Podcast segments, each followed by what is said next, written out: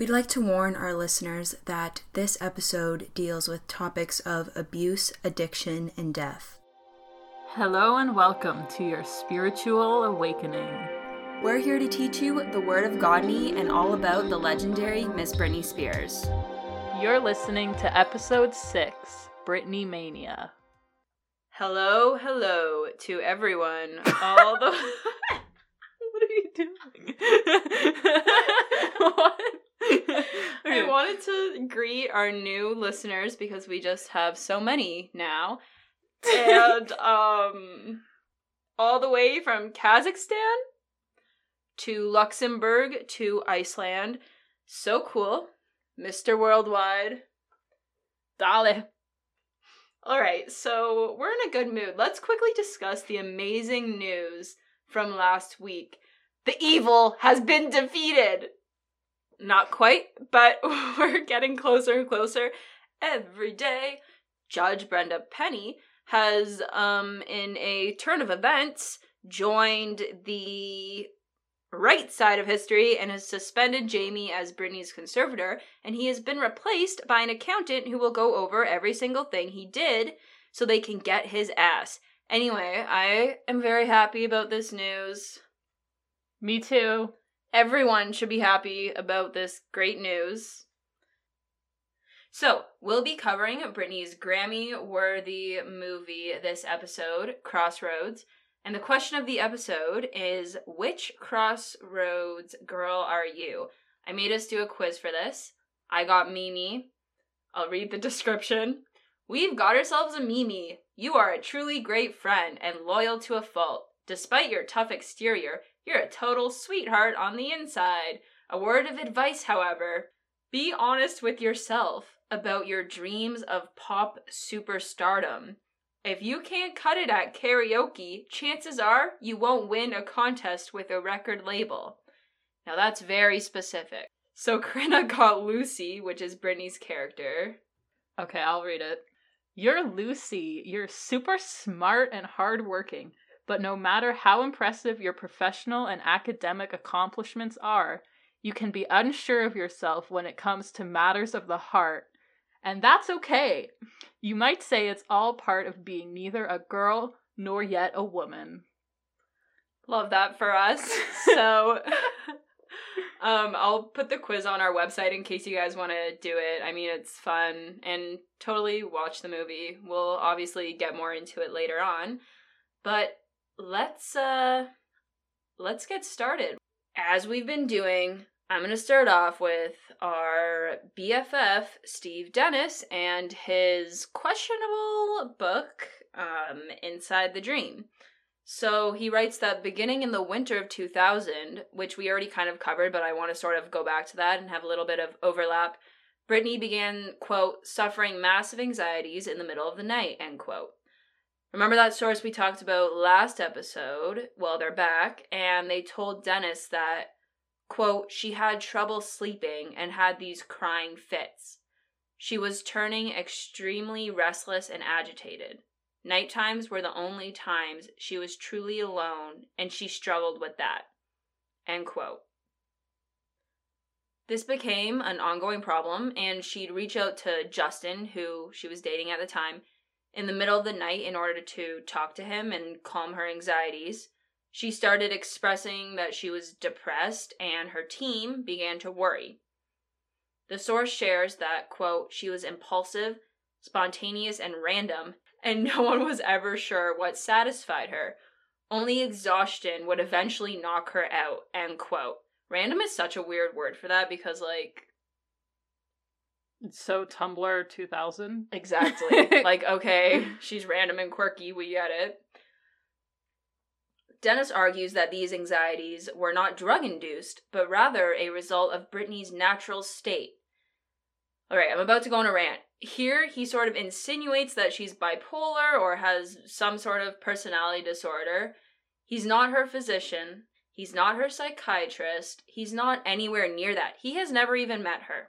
Neither am I, and neither have I. Same with the tabloids, same with Dr. Phil, who met her, but does not know her. He's not really a doctor. He's not. And you know what? Dr. Phil actually becomes relevant in later years. So, yes, I mentioned him on purpose.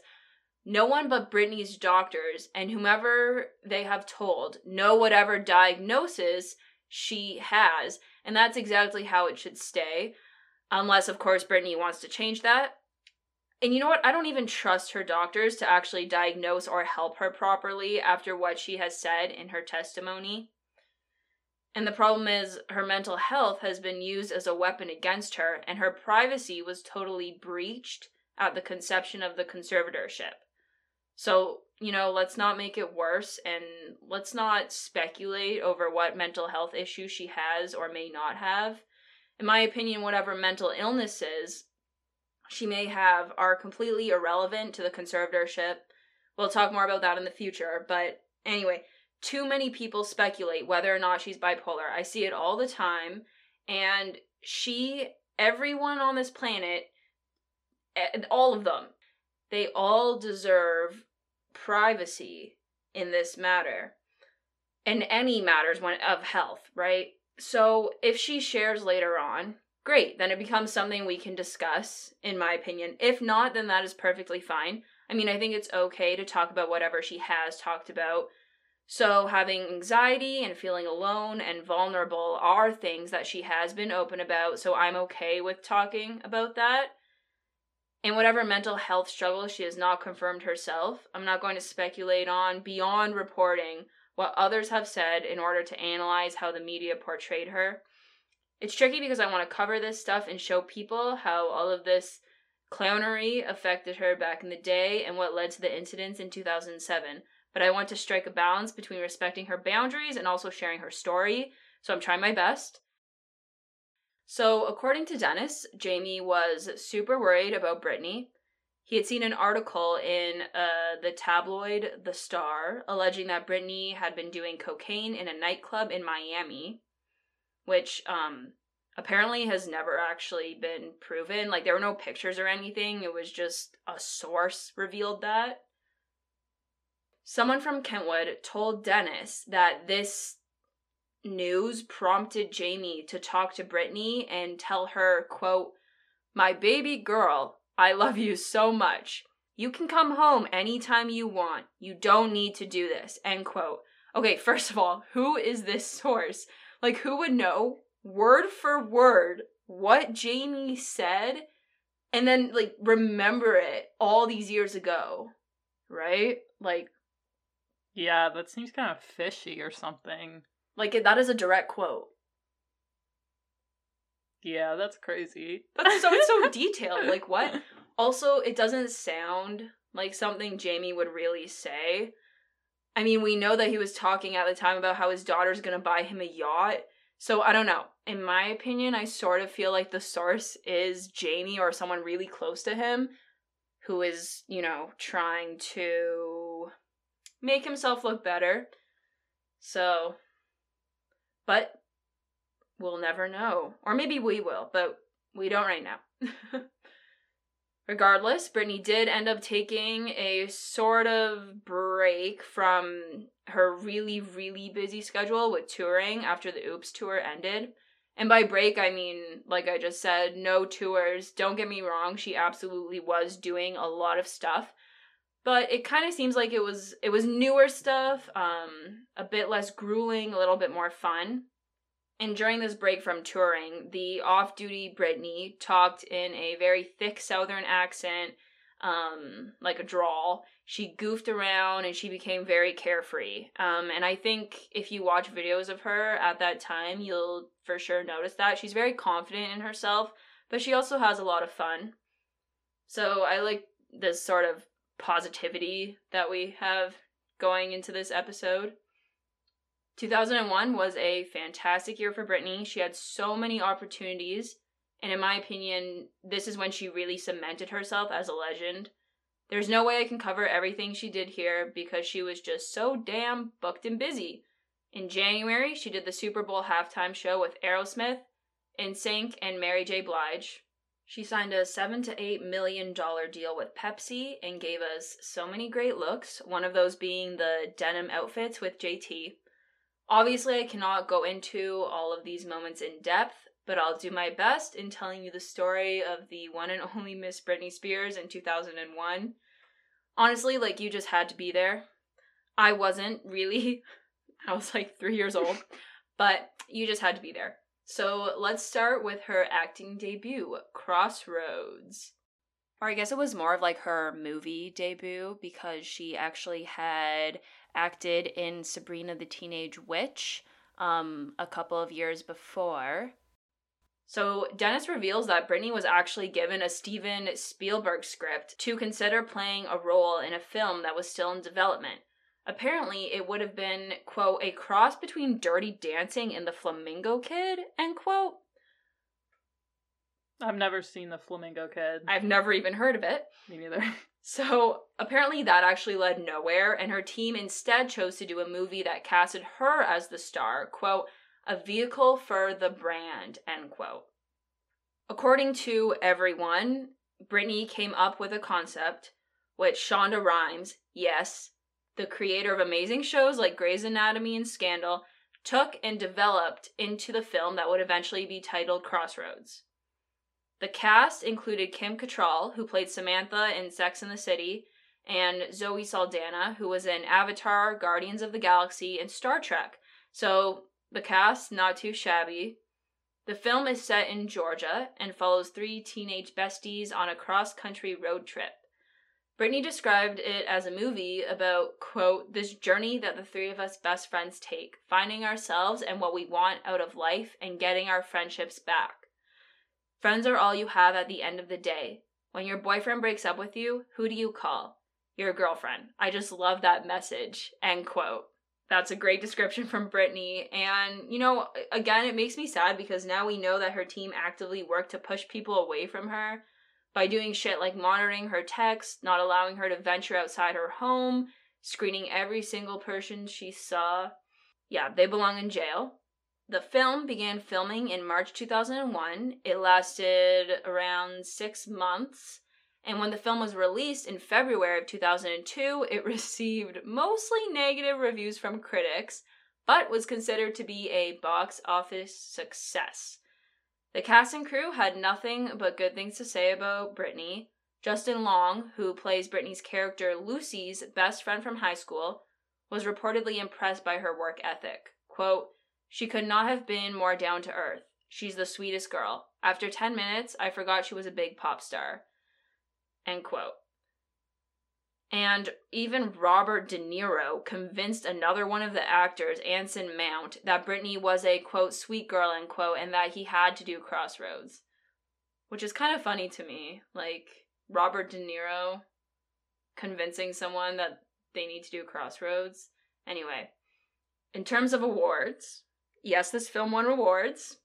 Britney won the Razzie for both Worst Actress and Worst Original Song from Not a Girl, Not Yet a Woman. And you know what? I just started to love this song. It's so cheesy, but the delivery is great. I don't know. Was she snubbed from the Grammys? Probably. Or not the Grammys. Well, the Grammys and the, the Oscars. Both of them. But yeah, she won. Rigged. she won the Razzies. now let's talk about the book A Mother's Gift. Yes, Britney wrote another book with her mom. Loosely based on Britney's life, the novel was published in April 2001, so about a month after filming for Crossroads began. And I'll read the synopsis. Holly Faye Lavelle sure can sing. Everyone in Biscay, Mississippi knows that. And when at 14 she becomes the youngest student ever to win a scholarship to the prestigious Haverty School of Music, her dreams of pursuing a singing career is on its way. But for the first time in her life, Holly must leave behind her mother, Wanda. Although they don't have much in the way of money, there's always been plenty of love. And there's always been Wanda's birthmark, an ugly red scar on the side of her face that makes people who don't know her turn away. Now that Holly's off with her posh new friends and new life, she's ashamed to find herself embarrassed by her mom and their humble background, and Wanda finds herself wanting to reveal a long hidden secret a secret that could destroy their bond forever. Wow. Sounds pretty good. Spoiler alert, the secret is that Holly is adopted. Now, I don't want to read too much into this, but I find that sort of interesting. She also has a super rich roommate, and here's a quote from that roommate. Quote, Oh, Holly, I'm so miserable. Sniff Ditz. I may be rich, but my parents don't love me. How I envy the poor but honest closeness of your family. End quote. Shakespeare can never. oh my god. Okay, it's honestly That's I- beautiful. I want to teach a course where we only talk about the works of the great Miss Britney Spears, whether it be her songs, her movie, or of course this amazing novel. Uh, you could probably. There's courses on like the Weeknd and Drake. So there? why not the legendary Britney? And I don't want to get all English major on this, but I feel like Ditz, the really rich roommate, represents who Britney is at the point of writing this. And Holly is the sort of like naive dreamer that Britney used to be before she became Ditz, right? As Dennis suggests, and honestly, based off of multiple interviews throughout the years, it's very likely that um, Britney missed her old life. She wants to go back to being Holly, the poor but very loved girl, but she's stuck as Ditz, the rich and lonely girl who seemingly has everything but really has nothing. She also may be romanticizing her past a wee bit because, as you know, if you listen to our first few episodes, her childhood was far from perfect. I didn't read the entire book, if I'm gonna be honest, but from what I did read, I didn't see any mention of a dad. And if he's there, his role is minor. So it's also possible that she decided to give Holly a rose colored version of her childhood by including poverty and family secrets, but leaving out an abusive and absent father in order to continue hiding her past. Which, by the way, I think is totally valid, and I would never want to expose someone else's past.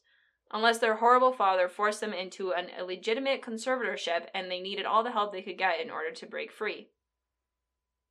That's a very specific set of circumstances. anyway, Moving on.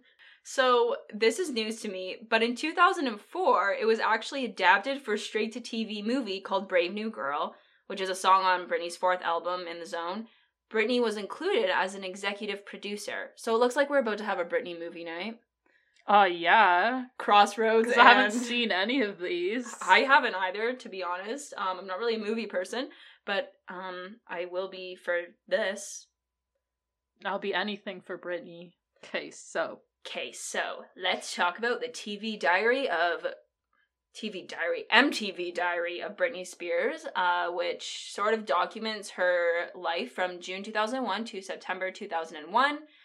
It's like a series, or sorry, it was a series on MTV. I don't think they do it anymore. And they follow around um, artists and celebrities, and you sort of get to see behind the scenes and just how they live their everyday life. So it documents her getting ready to promote the Britney album, and it ends right before her VMA performance. I recommend everyone actually watch this because it's very cute and it's fun. And honestly, I really feel like you get to know Britney as, I mean, as much as she wants you to anyway. But, you know, I mean, it's still fun. And I do feel like she's one of the more genuine celebrities. And it's just nice to see you think you know, but you have no idea is like the tagline of the show, and she just keeps saying it throughout the entire episode. It's kind of funny. And it begins in June 2001. So she calls 2001 one of the best years, but also one of the hardest years. And just from an outside perspective, I can totally see that. Like I said, 2001 was a great year for her in terms of her career, but I mean, of course, that's going to mean that if you're working a lot, you're going to be stressed and maybe a bit run down. And also, we'll get to uh, basically what was like her, the beginning of her downfall in the media, which happened in 2001. It hasn't happened yet at the time of filming this, but I don't know. Maybe she knew something. 2001 seems to be the year when she really starts focusing on independence And I think that her uh her music that she released this year reflects this as well. So she talks about feeling in control of her life and how awesome it is to be living alone, which sucks because she as was just revealed literally was never alone since some father and some other people including black box security decided that it would be okay to record her in her bedroom all the time we also get to see in uh, in the diary how much she loves driving because it reminds her of home, and I'm guessing it reminded her of being normal. This is also sad because we know she wasn't allowed to drive under the conservatorship for a really long time. Or if she did, like she was never alone. Justin makes an appearance, and honestly, it's really endearing the way she talks about him and at this point, it just seems like their relationship was a normal, cute, first love sort of situation. She seems, she seems, she seems very head over heels for him and just happy. Of course, who knows what was actually going on, but like I said, she she does seem like a very genuine person and I do believe that they were very happy and she really did love him. So there's this scene where they're all I shouldn't say all of them because Jamie is oddly missing, but the entire family, including Justin and his mom, are having dinner. And Britney calls Jamie Lynn a diva and says, We better watch out because, quote, she's crazy, end quote. I have no comment on that one. So the dynamic, other than the fact that Jamie is missing, seems really nice and sweet, very normal. Who knows why he wasn't there? You know, maybe. Maybe he was drunk. I was gonna say maybe he was like building something, or maybe he was uh building something. I don't know. He he's like a shit. He was in construction or something. Maybe he was constructing something. We then get to see Britney recording the album with Max Martin, which is really cool. If you all remember, Max Martin was the genius behind Baby One More Time. So we get some live vocals. She sounds really great. And she's recording the song Not a Girl, Not Yet a Woman. She wants us to know that she can really relate to this song because she doesn't want people seeing her as a little girl anymore. If you don't know the song, pause the podcast, go watch the, the music video. It's really cheesy, I will say that, but it's really cute and it's of its time, you know? So Plus, it makes sense with her movie. Like this album was kind of co not co-released, but uh, there was a lot of overlap with the album and the movie, so it sort of makes sense. Then she talks about being seen as a sex symbol, which is interesting because, as she previously stated, there's an issue with her being treated as a little girl. So we talked about this before. I'm not going to get into it again because it's just a long conversation we already had. But again, it's just really gross and weird. So moving on to July, she's the Grand Marshal for NASCAR. Do you know what that is? Is it where you have the flags and you go like put the flag down? I don't know. Oh. Oh, I'm you, asking oh, you. Oh, I thought you were quizzing me. No, I don't know what that is. Do you know what NASCAR is? It's the car racing thing. Ding ding, we have a winner. So, as you can see, we know nothing about this stuff.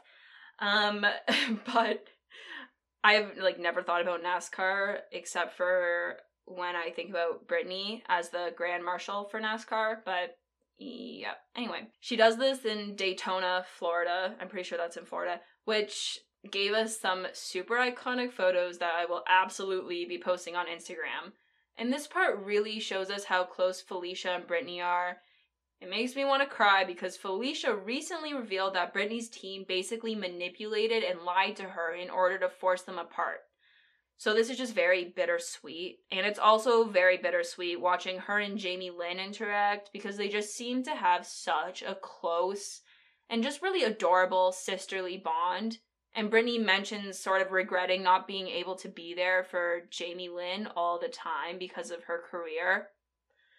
And looking at their relationship now, or at least from the outside, it's hard to think about how they must have grown apart. But who knows? I mean, of course, we don't actually know what their relationship is like. It's just, I don't know. based on their Instagram in- interactions, which Eat Pray Brittany has covered in um, a few of their latest episodes. So go listen to those if you want to know more, but who knows? We can only really speculate about that.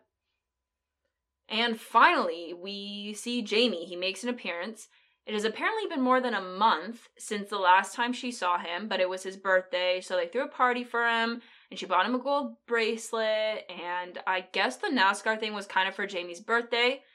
Her and her dad rode in a race car together, and it's it's really sweet. She says that his happiness makes her happy. It's horrible because I feel like if they just asked her, she would have supported them as much as they needed. And I mean, this is clear because she did do that. She did that mm-hmm. for so long. But once they felt that she was out of their control and she no longer wanted to support them because of how shitty they were to her, then they just forced her hand in the worst way possible. So it just sucks here seeing her want happiness for her dad and knowing that he took hers away for 13 years. They're still putting up a front of a big happy family, and Britney frequently says, My family is amazing. I'm really blessed. I have great people around me. And I hope that she really did feel that way. But again, knowing what went on behind the scenes when she was a child and then early on in her very early on in her career, it's it's tough to watch. At the end of July, she participates in a basketball charity game, which she says she's really nervous for, even though she's not usually nervous for things. Now, this is important. I want to note she keeps saying she's really nervous for literally every event in this diary. So every time she has to do something like speak or participate or something, or even going on a roller coaster, she keeps saying how nervous she is and then sort of downplaying it. So this backs up what Dennis was saying about her anxiety. And this is a kind of a funny moment, but her and Justin had nicknames for each other on their jerseys. So Justin is Stinky and Britney is Pinky. Apparently, Justin called her Pinky one day, and for some reason, according to her, she started calling him Stinky, and it's just funny seeing her, like, kind of, um, I don't know. I don't know. She's like, and for some reason, it's like, you totally know. I mean, if you're old enough to listen to this podcast, then you're probably old enough to put two and two together. what? I don't get it. Stinky? Stinky Pinky? Stinky Pinky? What does that mean? Oh my god, Corinna. Like hanky panky? No. like a penis? No. What is it? Oh my god. I don't get it. I don't know what that is. Search Stinky Pinky. I want to see. No, it's not. Okay, hold on. Oh. Do you get it now? Ew! oh my god. oh, okay, I see. Very naughty. I get it cuz he he's stinky and she's pinky. Okay. So I honestly, it. I get it. Like it's kind of cute. I hate liking them together, but I do understand why people want them to be together again or wish that they stayed together. It couldn't be me, but honestly, watching this, they just seem really cute and I don't know. But she does mention that they barely get to see each other. That's obviously not great for most relationships. Then we get some insight into the iconic VMAs performance from 2000, so the previous year. Britney and I have something in common. She loves the VMA's Oops performance, and she had no idea that what she was wearing would be such a big deal. She says her comfort in what she's wearing should be the only thing that matters, and the opinion of herself and her family and loved ones. So, as she's talking about this, she's, of course, getting ready for the infamous and iconic Slave for You performance, which is really awesome to watch. Apparently, she only had three days of rehearsals for one of the most perfect pop performances ever. Wade Robson, obviously, is her choreographer, and that's really interesting to watch and sort of learn about their dynamic and friendship. You'll find out why it's interesting in a few minutes. Even from the few minutes in this special, you can see that they're really close and that Britney really appreciates him as both a friend and as a part of her team, and maybe something a little bit more. So she's got this fantastic charity that they they have a little segment on at the end that runs a performing arts camp for underprivileged kids. They get to work with great choreographers and coaches in order to really hone their talents in a way that may have not been possible without Britney's foundation. So that's really cool, and obviously, she has a connection to this cause. We know she loves kids as well. Don't forget about this foundation because it comes up later on. And also, I'm pretty sure Taylor Swift attended. There's like a picture of them online. It's super random. And also Taylor Swift was definitely uh I'm pretty sure she she wasn't like rich growing up, but she for sure wasn't poor. Like she was in the camp as yeah, a child? I'm pretty Ah! sure. What? Yeah, before she was famous. Wow. I should have gone to that camp. So uh, yeah, but you would have been like three. Can never start too young. I mean, Britney started at three. I started dancing at three. Didn't you start gymnastics Yeah, at like three? yeah, true. See, there you go. We're all prodigies here. and that's the end of the diary and there's so much more that happens. Um there's lots of little cute funny moments but you'll just have to watch it for yourself to see. It's on youtube. Just search mtv diary of britney spears. It's worth it. It's like 40 minutes. The mtv performance she debuted slave for you on the vma stage which I think was a first. So imagine you're just like in the audience, you're waiting for Britney Spears to come out, you're thinking about her last performance, and you're like, wow, I'm so happy I get to see this. And then she comes out and it's a song you never heard before, and it's I'm a Slave for You. Could you fucking imagine? I think I'd die. yeah. I think I'd just ascend to heaven Yeah. at that point. So this entire performance, which is obviously Corinna's favorite, and it's definitely a highlight for me, is mm-hmm. freaking glorious. I mean, let's not get into like the animal abuse thing. Yeah, let's not go there. In that way, it's not my favorite. No, but let's let's just focus on the positive things, guys. She's in a freaking cage with a tiger, and then she comes out. She's fierce as hell. She's got this beautiful outfit. She looks super sexy and beautiful. Her dancing is probably the best choreography we've ever seen from her. She's killing it. And then she brings out a snake? What the fuck? oh man, it's just so it's so good. So, the snake handler, Mike Hanno, mentioned in an interview this year, like 2021, last month actually, that Britney was great to work with. She's a super hard worker, but he had witnessed something go down. However, he doesn't describe the situation at all. Quote, there was one thing that occurred during the rehearsal, and it involved somebody within her inner circle, but I don't feel like I'm at liberty to discuss it. That could change at some point. It gave me good insight into exactly what the hell was going on then, and probably still what's behind a lot of the stuff going on now, but I wish her the best. I think that she's probably somebody that's worked very hard since she was very young, and she's had a lot of success, end quote. I really hope he talks about what exactly he saw. Mhm. I'd be really interested. I wonder what it was.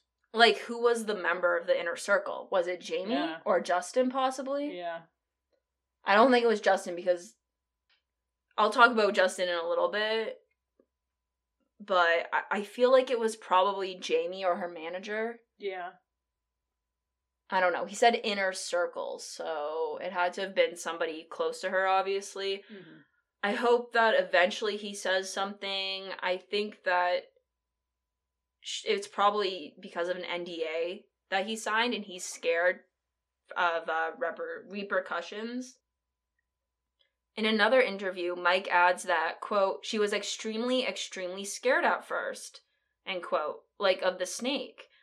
And that's normal for sure. I mean, Mhm. you know, there's always going to be things that you want to do, but you're a little scared and you just need a little push. But it also makes me think that Britney did not want to do the dancing with the snake and you know, maybe not in this particular case, but she was probably pushed to do a lot of things that she didn't want to.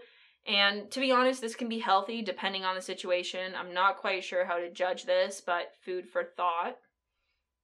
In an interview from 2016, Britney herself said, quote, I think it was great, but I wouldn't do that now. Never. I'm totally scared of snakes, but I was completely fearless. It was cool. I was scared of snakes back then, but I was just so excited that I was like, whatever.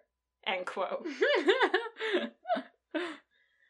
um, yeah, anyway. a lot of fans and I believe even Britney herself have referred to the snake as Banana, but Mike says that that was not the snake's name, so it's crazy because people have actually gone on like they've just dove into these rabbit holes trying to search for banana the snake and no one has been able to Why? find banana the snake i don't know because people are weird and it's just something that they were fixated on because they're like this is such an iconic performance but where's the, is star iconic. player Yeah. so they were looking for banana they couldn't Well, find banana he's retired now because he made millions. no his name was never banana so they couldn't find him or her i don't know okay. so they couldn't find banana Uh-huh. but someone, a journalist, yes, an investigative journalist, I guess, found out that the snake, not named Banana, I cannot express that enough, not named Banana, is indeed um, doing great, much bigger than before, and yeah, still alive. As of recently. I don't know right this moment, but I hope Banana is having a great life. I mean, not Banana. Fuck. I hope not I hope not Banana the snake is having a great life. Same. Last month, Britney actually made a post on her Instagram talking about this performance. I will read the caption. Geez, this is me before my VMAs performance with Mick Jagger 20 years ago. This is one of my favorite dresses I've ever worn, and it's simple black lace. I will tell you this. Before I went on that night, I was feeling kinda out of body with nerves. I mean, I was in a cage with a live lion. And then like a lion emoji and that like surprise face emoji. I will never forget the moment before I went in the cage. And by the way, all of these sentences end with multiple exclamation marks. okay, continuing. Justin saw I could hardly talk, so he held my hand and gave me a five minute pep talk, which obviously worked. Shrug emoji, shrug emoji, shrug emoji. Lion emoji, lion emoji, lion emoji. Three rose emojis. Um, many exclamation marks. P.S. Guess I'm sleeping. Zzz emoji. Because my eyes are closed in half of these pics. Laughing emoji. I love her captions. And also the picture, the pictures that she posted, her eyes were not closed in any of them except one. what? I don't know. Okay. Anyway. Um, and it was not a lion. No, I thought it was a tiger. Yeah. That's an easy mistake. But also that dress was also one of my favorite looks of hers. She looks fucking divine, so I will say that.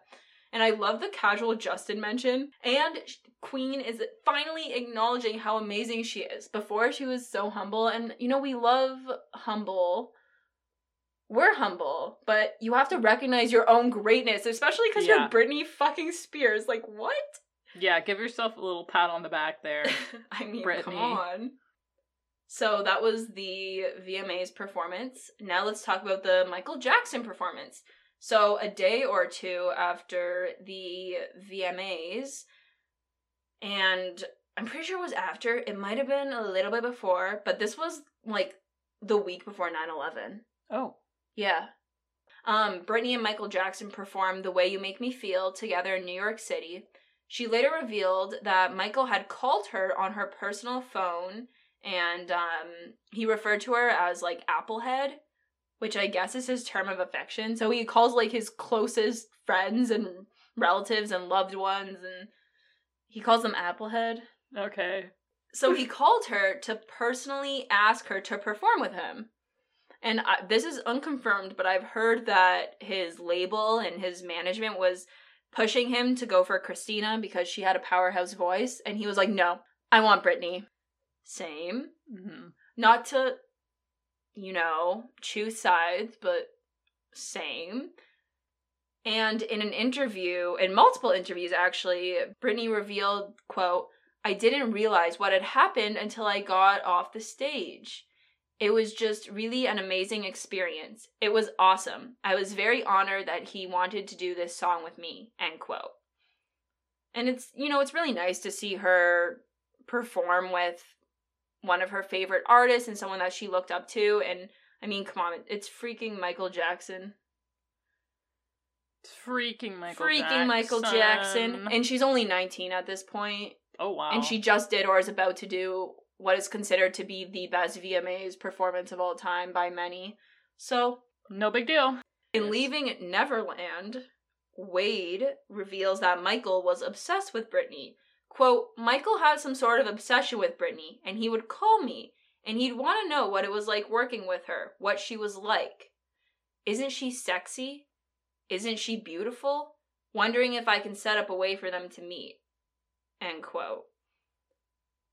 Uh, Thoughts? well, I I don't even want to say anything because everyone really loves Michael Jackson. It's weird. It's definitely It's- weird. It's kind of It's okay to say it's creepy. It's creepy. Yes, it's creepy. okay. that's all I'm that's all I'm going to say. From what I can tell, Michael and Britney continued to sort of support each other and show appreciation for each other publicly up until his death.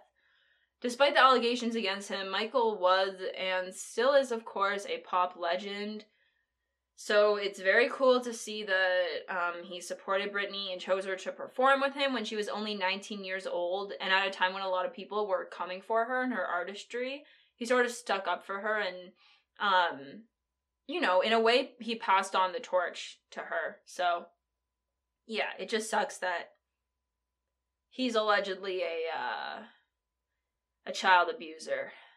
Anyway, Anyway, let's segue into the Pepsi commercials. okay. So, Britney, as I mentioned at the very beginning of the episode, was the Pepsi spokesperson from 2000 to 2004, and she was one of their greatest. In 2001, we got two amazing commercials The Joy of Pepsi and Pepsi Generation. The original song for The Joy of Pepsi is like unironically a bop. Do you know what I'm talking about? No. Okay, hold on. Okay, so we just took a break to watch the Joy of Pepsi commercial, and now it's gonna be stuck in my head for days. Um, but the choreo, the outfits, both the commercials are really great, and Pepsi killed it. Um, yeah, that's all I have to say about that. Much better than Miss Kendall. Oh Jenner. lord. Do you remember that? Oh, I do. That was fucked. Anyway, That was at a and at a horrible time too. Like the most do you think they did it on purpose? Uh, yeah. Oh wow. Okay. Anyway, Anyway. um, this is on a conspiracy podcast, so let's get into the album. She started recording the album Britney in February 2001. I love her self-titled. It is such a great and cohesive album.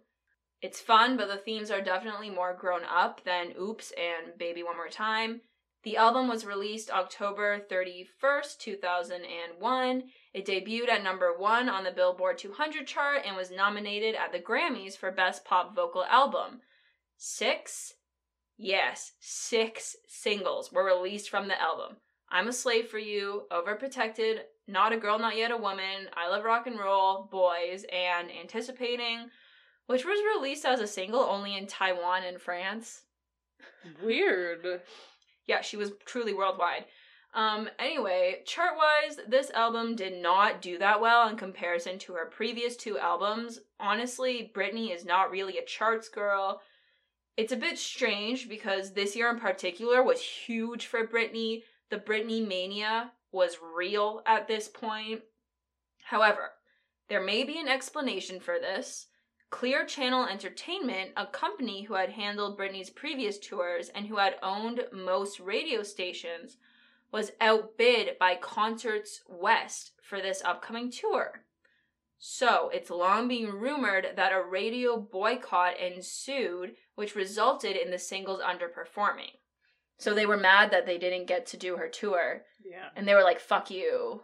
None of these stations can play Britney's music. Rude. Now, that's just a rumor. It's Right. actually unknown whether this really happened, but, you know, take it with a grain of salt. So I also love that she has writing credits on every song but two, and you can definitely tell that some of the songs are a lot more personal. My favorite is Overprotected, and Boys comes in as a close second. Obviously, I also love Slave for You, and I'm pretty sure Corinna's favorite is uh, Slave, right?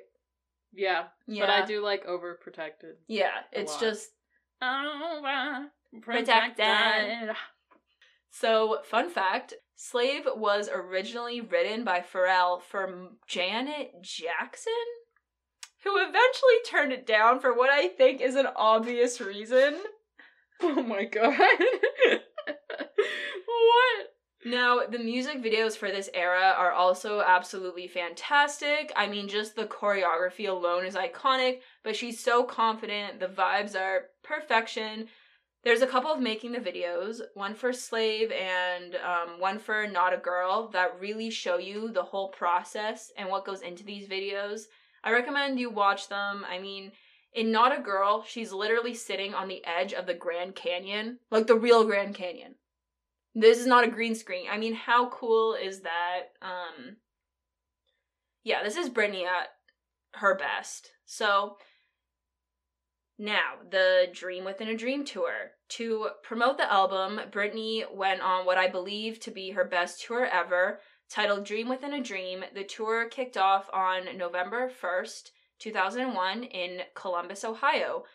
Okay, very odd. Apparently, the tour was named after an Edgar Allan Poe poem. Now, why is that the most random but like very Britney thing that I've heard today? Like, can you Yeah, I I don't know. what It doesn't make sense, but it also does. exactly? so it was directed and choreographed by again Wade Robson, and boy, is it a sight to behold. At the beginning, she's like strapped to this wheel and it's like spinning around and then there's this really great rock rendition of Oops. She performs I Love Rock and Roll on this floating pat on this floating platform. She dance battles with a video projection of herself for Lonely. And then she finishes it off wearing a denim outfit with a clear cowboy hat, dances around in the rain to Baby One More Time, and jumps off a platform supported by bungee cords. It's the best thing I've ever seen. It's really. I keep saying you have to watch it, but you really have to watch it. Britney teased a Live from Las Vegas special by donning a stunning Elvis inspired getup. In late November, she performed at the MGM Grand Garden Arena in Las Vegas.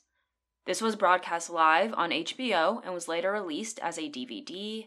It actually won a Primetime Emmy for Outstanding Technical Direction, Camera Work, Video Control from a limited series movie or special, which doesn't really have much to do with Britney, but it's really cool nonetheless. And to me, it kind of proves how amazing every aspect of this concert really was. Her next tour for In the Zone, which we might get into next episode, or no, we won't, but we will get into eventually. Um, it's also really great, but this one is just so so good. Um, so I'm gonna talk more about the second leg of the tour next episode because it's sort of relevant to how she was treated by the media and by the general public after her. Can I get a drum roll?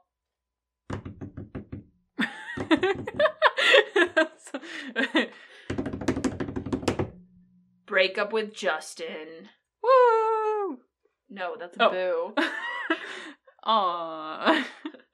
the sound effects though. Okay, so we know that her first boyfriend, Reg Jones, had been either pushed out of the picture by her team or her family, who knows? Um, honestly, who really cares?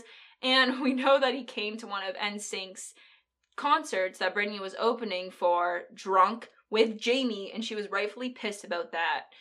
So, you know, who knows how much this relationship actually meant to her. We also went over those letters that she sent to him. Do you remember those? Yep. Um, but we haven't talked too much about one of her most discussed relationships and one of her most disgusting exes. Justin Timberlake. dun dun dun. Remember, the beginning of their relationship was hidden in order to maintain their public images and honor the you fantasies of their fans. So she constantly denied dating him. Nigel Dick, who directed some of Britney's videos, says that they were, quote, two great people as great friends in a relationship, and they'd have done anything for one another, end quote. Throughout the Oops tour, Justin would even arrange surprise visits for her, and a source suggests that Justin provided the balance that Britney craved, which is an interesting argument, um, because honestly, I feel like he's kind of a diva, but whatever. Britney first suspected Justin of cheating on her in what I assume is around 2000. Um, Dennis talks about the band All Saints and how Justin was seen with one of them, but he doesn't really go into too much detail. And uh, All Saints stopped touring in November of 2000, and that's a Canadian band, by the way. So, Hmm. anyway, it must have been around then when she was wrapping up the Oops tour. Regardless of these suspicions, the very close source reveals, quote, Britney was so in love and she was convinced this was the guy she would marry. There were actually three pregnancy scares, but it didn't freak them out because this was her forever, end quote. Dennis says that their relationship became public knowledge by late 2001, which doesn't really make sense because um, the famous denim outfit was January of 2001. I think it was a typo. I think he meant by late 2000. Anyway, Britney bought a Spanish style house in the Hollywood Hills where Justin moved into, and at this point, according to Dennis, marriage was basically a certainty. And then the cheating rumors happened.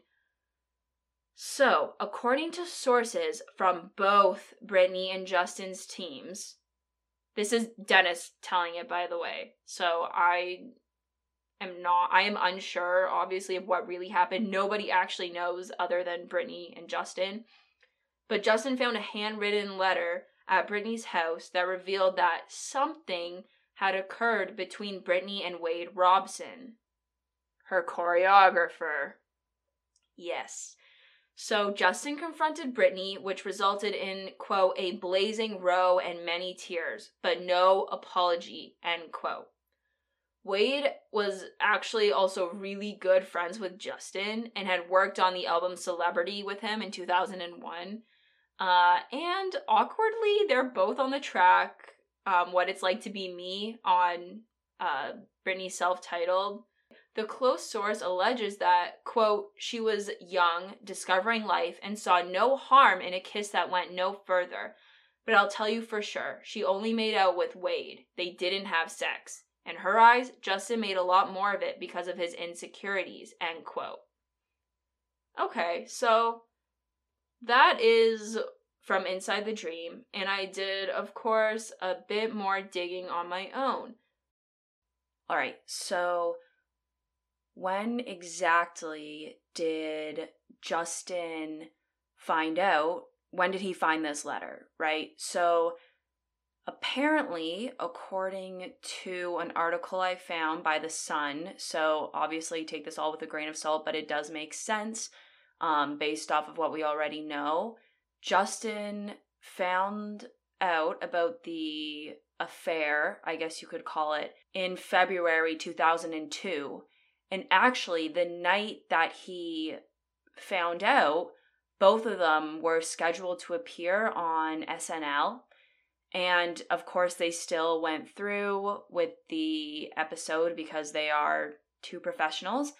And um, it's incredibly awkward to watch knowing what happened. And you can definitely tell that there's some animosity um, I will post that video on Instagram whenever I get the chance. We all know that I am quite last minute with those things, but that's uh that's the timeline and then it's interesting because because as we've said they broke up in march.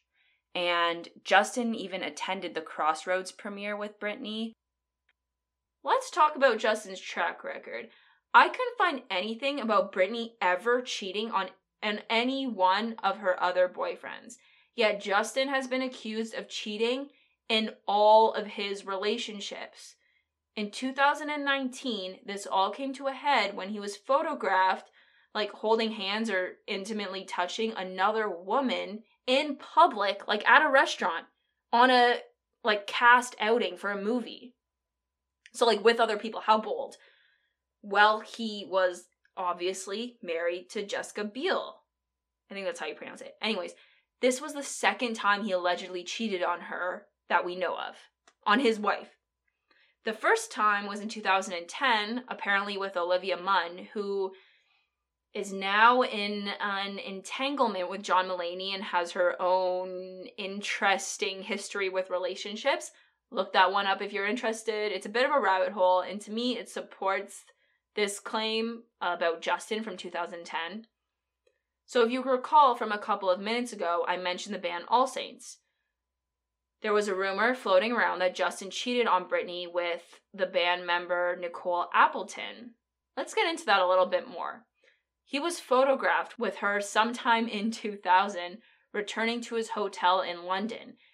And the pictures are very suspicious in that they clearly do not want to be seen. I mean, obviously, women and men hang out with each other platonically all the time, but knowing him, plus the fact that, w- that they were headed to his hotel alone, I'm convinced that he cheated on her first. And very blatantly. I mean, wow. Like, just taking this woman home and getting paparazzied, or not home, sorry, but to his hotel alone and getting Mm-hmm. paparazzied. Listen, if I saw pictures of my boyfriend in the same scenario, I'd be pissed. And I'd be like, you cheated on me. Yeah. But I guess Britney didn't. Well, that Do that. was, she did. Oh, so she- oh, she that was who Dennis was talking about. Oh, right. But she didn't, She didn't break up with him. she didn't break up with him. Okay.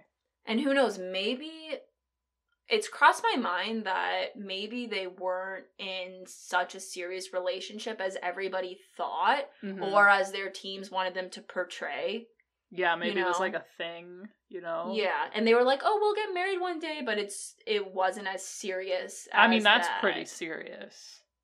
But just like more joking about it and not actually being committed to getting married because there was Mhm. never an engagement. Like Yeah. nothing like that ever actually came to fruition. That's true. Yeah. People always say that it was in the works, but I don't know if there's actually any evidence. I didn't come across anything. Mm. So, Yeah. other than claims. And honestly, I feel like some of those claims uh, were made in order to position Britney as more of a villain, right? Yeah.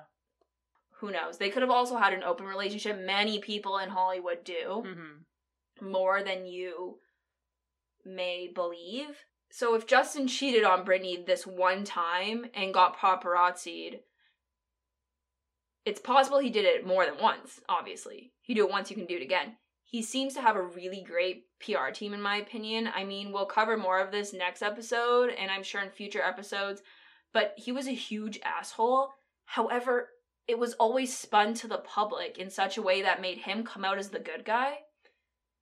And this is, I'm talking, I'm not just talking about like cheating situations, but many things that went way beyond that. Like he crossed many lines. And in my opinion, he still had a great public image up until Free Britney blew up and people realized he's been a horrible guy. So it's very possible that his cheating on Britney was covered up by PR. As we know, Britney has always had a terrible team, and by team I mean like management, not Felicia um, or her choreographers, but like Larry. so I wouldn't be surprised if they went with the like all publicity is good publicity route. Now I recommend everyone once you're done listening to this that you immediately listen to Eat Pray Britney's episode on Justin titled Pussified. He's actually such an asshole that I had to split this episode into two in order to cover his clownery as much as I possibly could. Yes, there's more. There's more shit that he puts her through, as I'm sure most of you know, but we'll get into it. I feel like next episode is just gonna be Justin Hate Fest. yeah, it's just gonna be like Cool. ranting and ranting and more ranting. Ranting and ranting. so we end here. The breakup. Um March 2002. However, I don't want to end on a sour note. I want to discuss really quickly how I mean, we know Britney recently got engaged. We love wedding planning. No, we are not married. No, we are not engaged. not even close. But I have to ask, what kind of wedding would you plan for Britt? Like really quickly. I know Mm. she loves Hawaii. I'm going with a beach Uh, wedding. that's exactly what I was gonna say. A beach wedding. Okay. I could just see her doing that Yeah. for sure. Do we think She could be like barefoot in the sand. Yes. I was just so gonna she we know she loves being barefoot. Yeah. Do we think she's wearing like a traditional wedding dress or is she gonna go with something more like light and Mhm. not modern but like like easygoing, I guess? Yeah, may- I don't know, cause she is kind of like a southern girl at heart, you know. So True. maybe she would do something like pretty traditional, Okay, let's look at her wedding dress. but it might be like you know more relaxed. So this was her wedding dress with Kevin. Oh, oh my. Well, I think that was like the ceremony dress. yeah, you're right, cause that one is Or really long. this is the yeah. okay. So she kind of had two vibes going on. It's po- maybe she'll sense. do this, do that for this wedding. I don't know. I don't know, but she's got this huge fucking rock already, so That's true. It could be really glitzy it could be really glitzy. with her kids. Yeah. being like the Yeah, and the beautiful like Hawaii ocean. yeah the and, beautiful like, the, blue yes, water. yes. Ah.